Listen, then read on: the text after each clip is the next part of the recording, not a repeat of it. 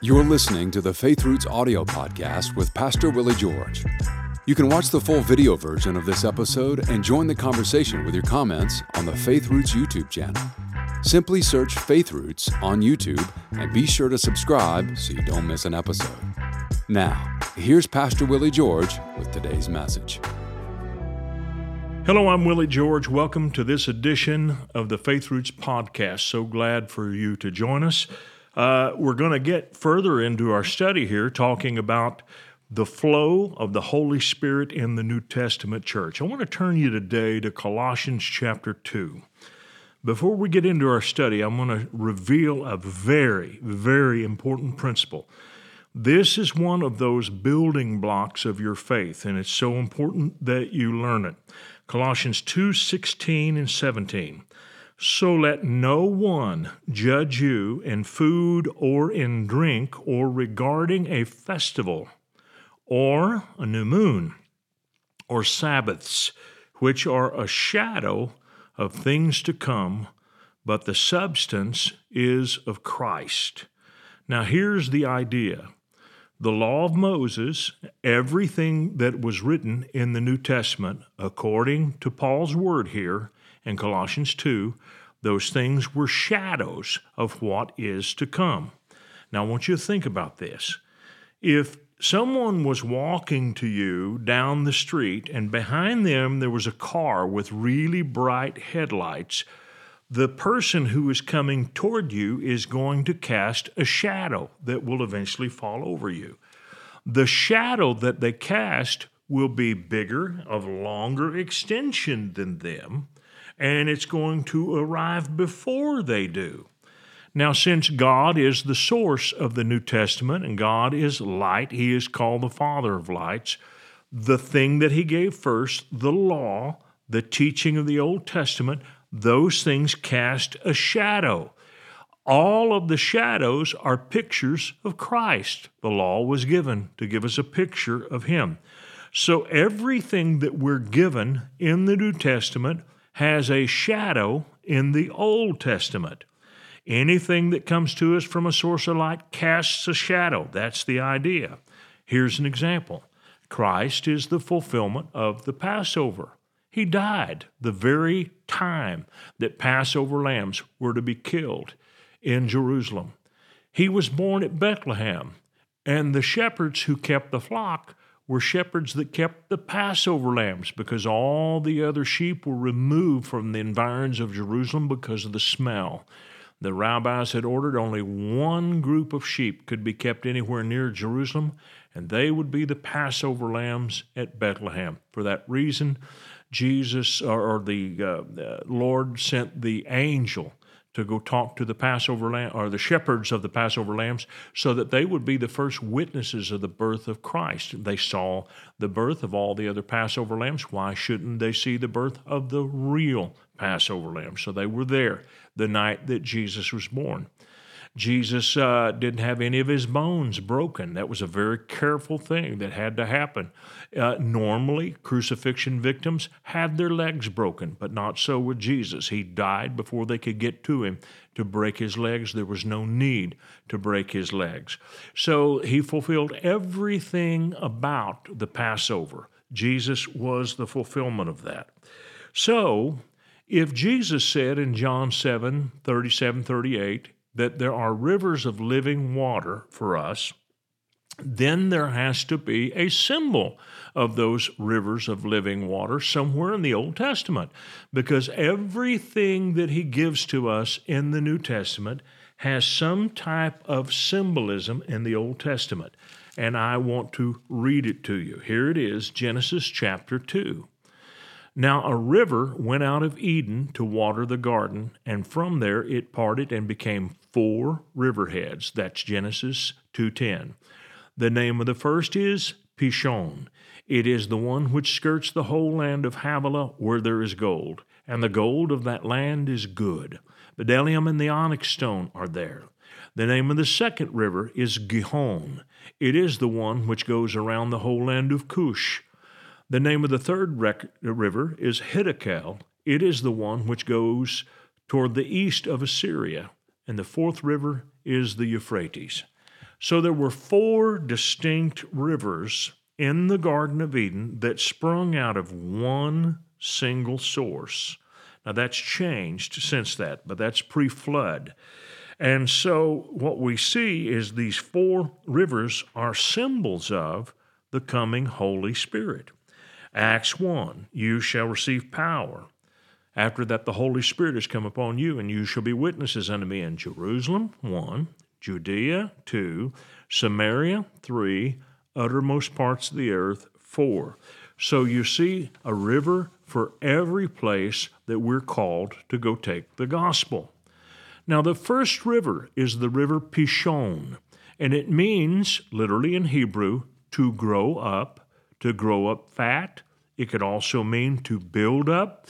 So the Holy Spirit works in us to stream a river that causes us to grow, to grow fat, and to build up. That would be the river of edification.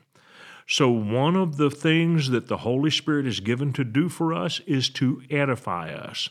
1 Corinthians chapter 14, verse 4.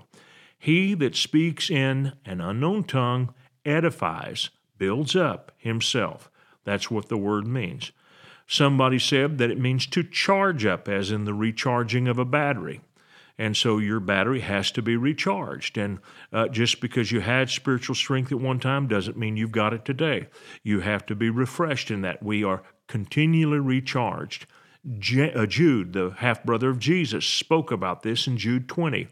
But you, beloved, building up yourselves on your most holy faith, praying in the Holy Ghost. He didn't say that faith comes by praying he said that we return to our faith or we get back up on it or we stand up again, we are strengthened in it by praying in the Holy Ghost. The Holy Ghost helps to remind us of things that Jesus has said.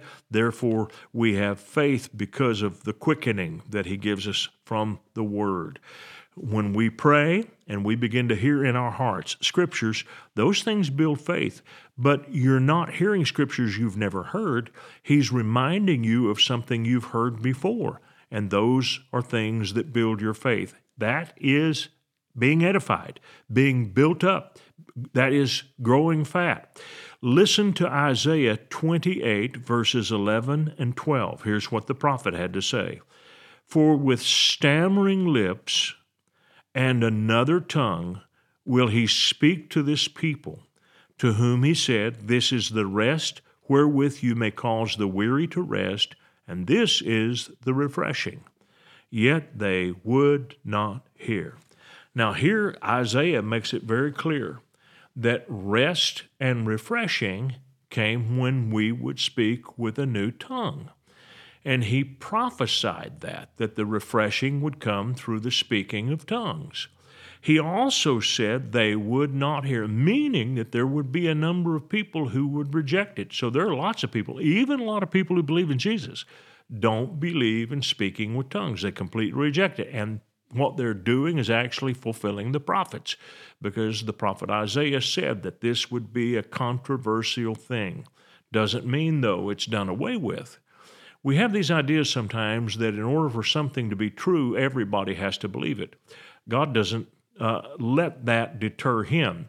There are loads of things that are true that very few people believe. In fact, there's a scripture that says, Let God be true and every man a liar, meaning that God doesn't have to have the majority on his side in order for this uh, to be true. That he speaks and what his truth says is true regardless of what the masses believe. So, what I want you to understand from all of these passages is that the purpose of speaking in tongues is very clear, very real. There is a refreshing that is associated with it. And what the Holy Spirit does is that He enables us to speak perfectly in the will of God. There is no unselfish prayer when we are praying with the Holy Spirit. Not unless you're praying in a public place where you're confusing other people. There's nothing unselfish about it. When you are in your private devotions and you're praying in another language, in another tongue, by the power of the Holy Spirit, it is charging you up, it is refreshing you, and you are speaking perfectly in accordance to the will of God because the Holy Spirit is guiding what you're saying. Now, think about how important this might be because we have limiting things in us, very limiting things in our minds. You know, in 1976, I was in prayer out in Plainview, Texas, about my future. I was 24 years old. I knew there was a change coming in my ministry. So the only way that I knew to deal with this was to get on my knees and pray. I prayed in the Holy Spirit for a couple of hours. And as I was praying, I heard these words in my spirit You are going to pastor a church in Tulsa, Oklahoma. Heard that clear as a bell. Now, I had been to Tulsa a few times and I knew some people in Tulsa, but that's about the extent of my contact here. But I knew that I heard the Holy Spirit say that. So, uh, also, I heard a man's name.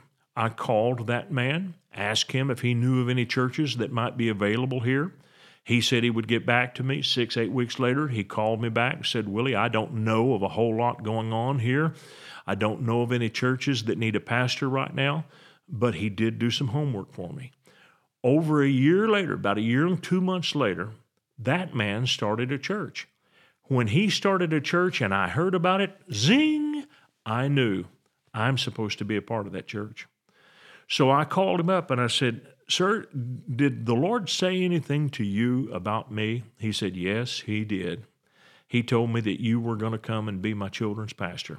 He said, I couldn't call you and ask you because I met you through your uncle, and out of a concern for ethics, I couldn't contact you. But I had to rely on the Holy Spirit to put it into your heart. If you contact me, it's a different matter. And so I contacted him. I came to Tulsa. I worked with him still wasn't the pastor. I pastored another church after I left that man's ministry. I was a pastor there for 15 months, and then the Lord told me to resign it and told me to go out on the road and travel full time. So, in my mind, I had fulfilled you're going to pastor a church in Tulsa, Oklahoma. But many years passed, and I knew there was another change coming in my ministry. I didn't know what it was. Something was missing. All I knew to do was pray. So I began to pray in the Holy Spirit. I prayed for about four months and I couldn't get a breakthrough. I got little bits and pieces here or there, but I finally came to the realization my mind is limiting what God wants me to do. My mind is blocking what the Spirit is trying to say to me. I know that. Some bias that I have in my mind is keeping me from hearing God's voice on this one. And so I got on my knees and I prayed and I said, Father, I remove that block in my mind, whatever it is. I pray now you would speak to me again. And I didn't hear words, but as I continued to pray, I saw myself pastoring a church. And I started the church not long after that. You see, I felt like because I had pastored before, and because God had told me to resign that church, that would be the end of my pastoring. But you see, the Holy Spirit stirred something up in me that my mind could not receive and would not receive. Thank God He was there to pray according to the will of God through me to get me to see that God had a plan for me to be a pastor in Tulsa, Oklahoma. So the reason that we speak with tongues is to be edified, to be built up. But sometimes we are praying for things that our minds would not receive. And God is using us to ask for things that we haven't even thought about yet. That's how we pray in the Holy Spirit. And that's why this river of edification, the river Pishon, to grow up fat, to be built up, to be recharged, that's why it's so important. We'll pick up here tomorrow. I want to thank you for watching our podcast today. And if you really liked it, would you please give us a little thumbs up by clicking on that sign down below? And then I would encourage you to subscribe to our channel so you don't miss any of our future podcasts because they're all going to be good. And if you would like to support us financially, either with a one time gift or recurring gift, you can do that by clicking on the link below or going to myfaithroots.com. Thank you so much for watching this program. We hope this message has been a blessing to you. Ratings and reviews help us reach more people, so take a moment to leave a review on your podcast app and consider sharing an episode with a friend or family member that needs to be built up and encouraged in the Lord today. Thank you for listening.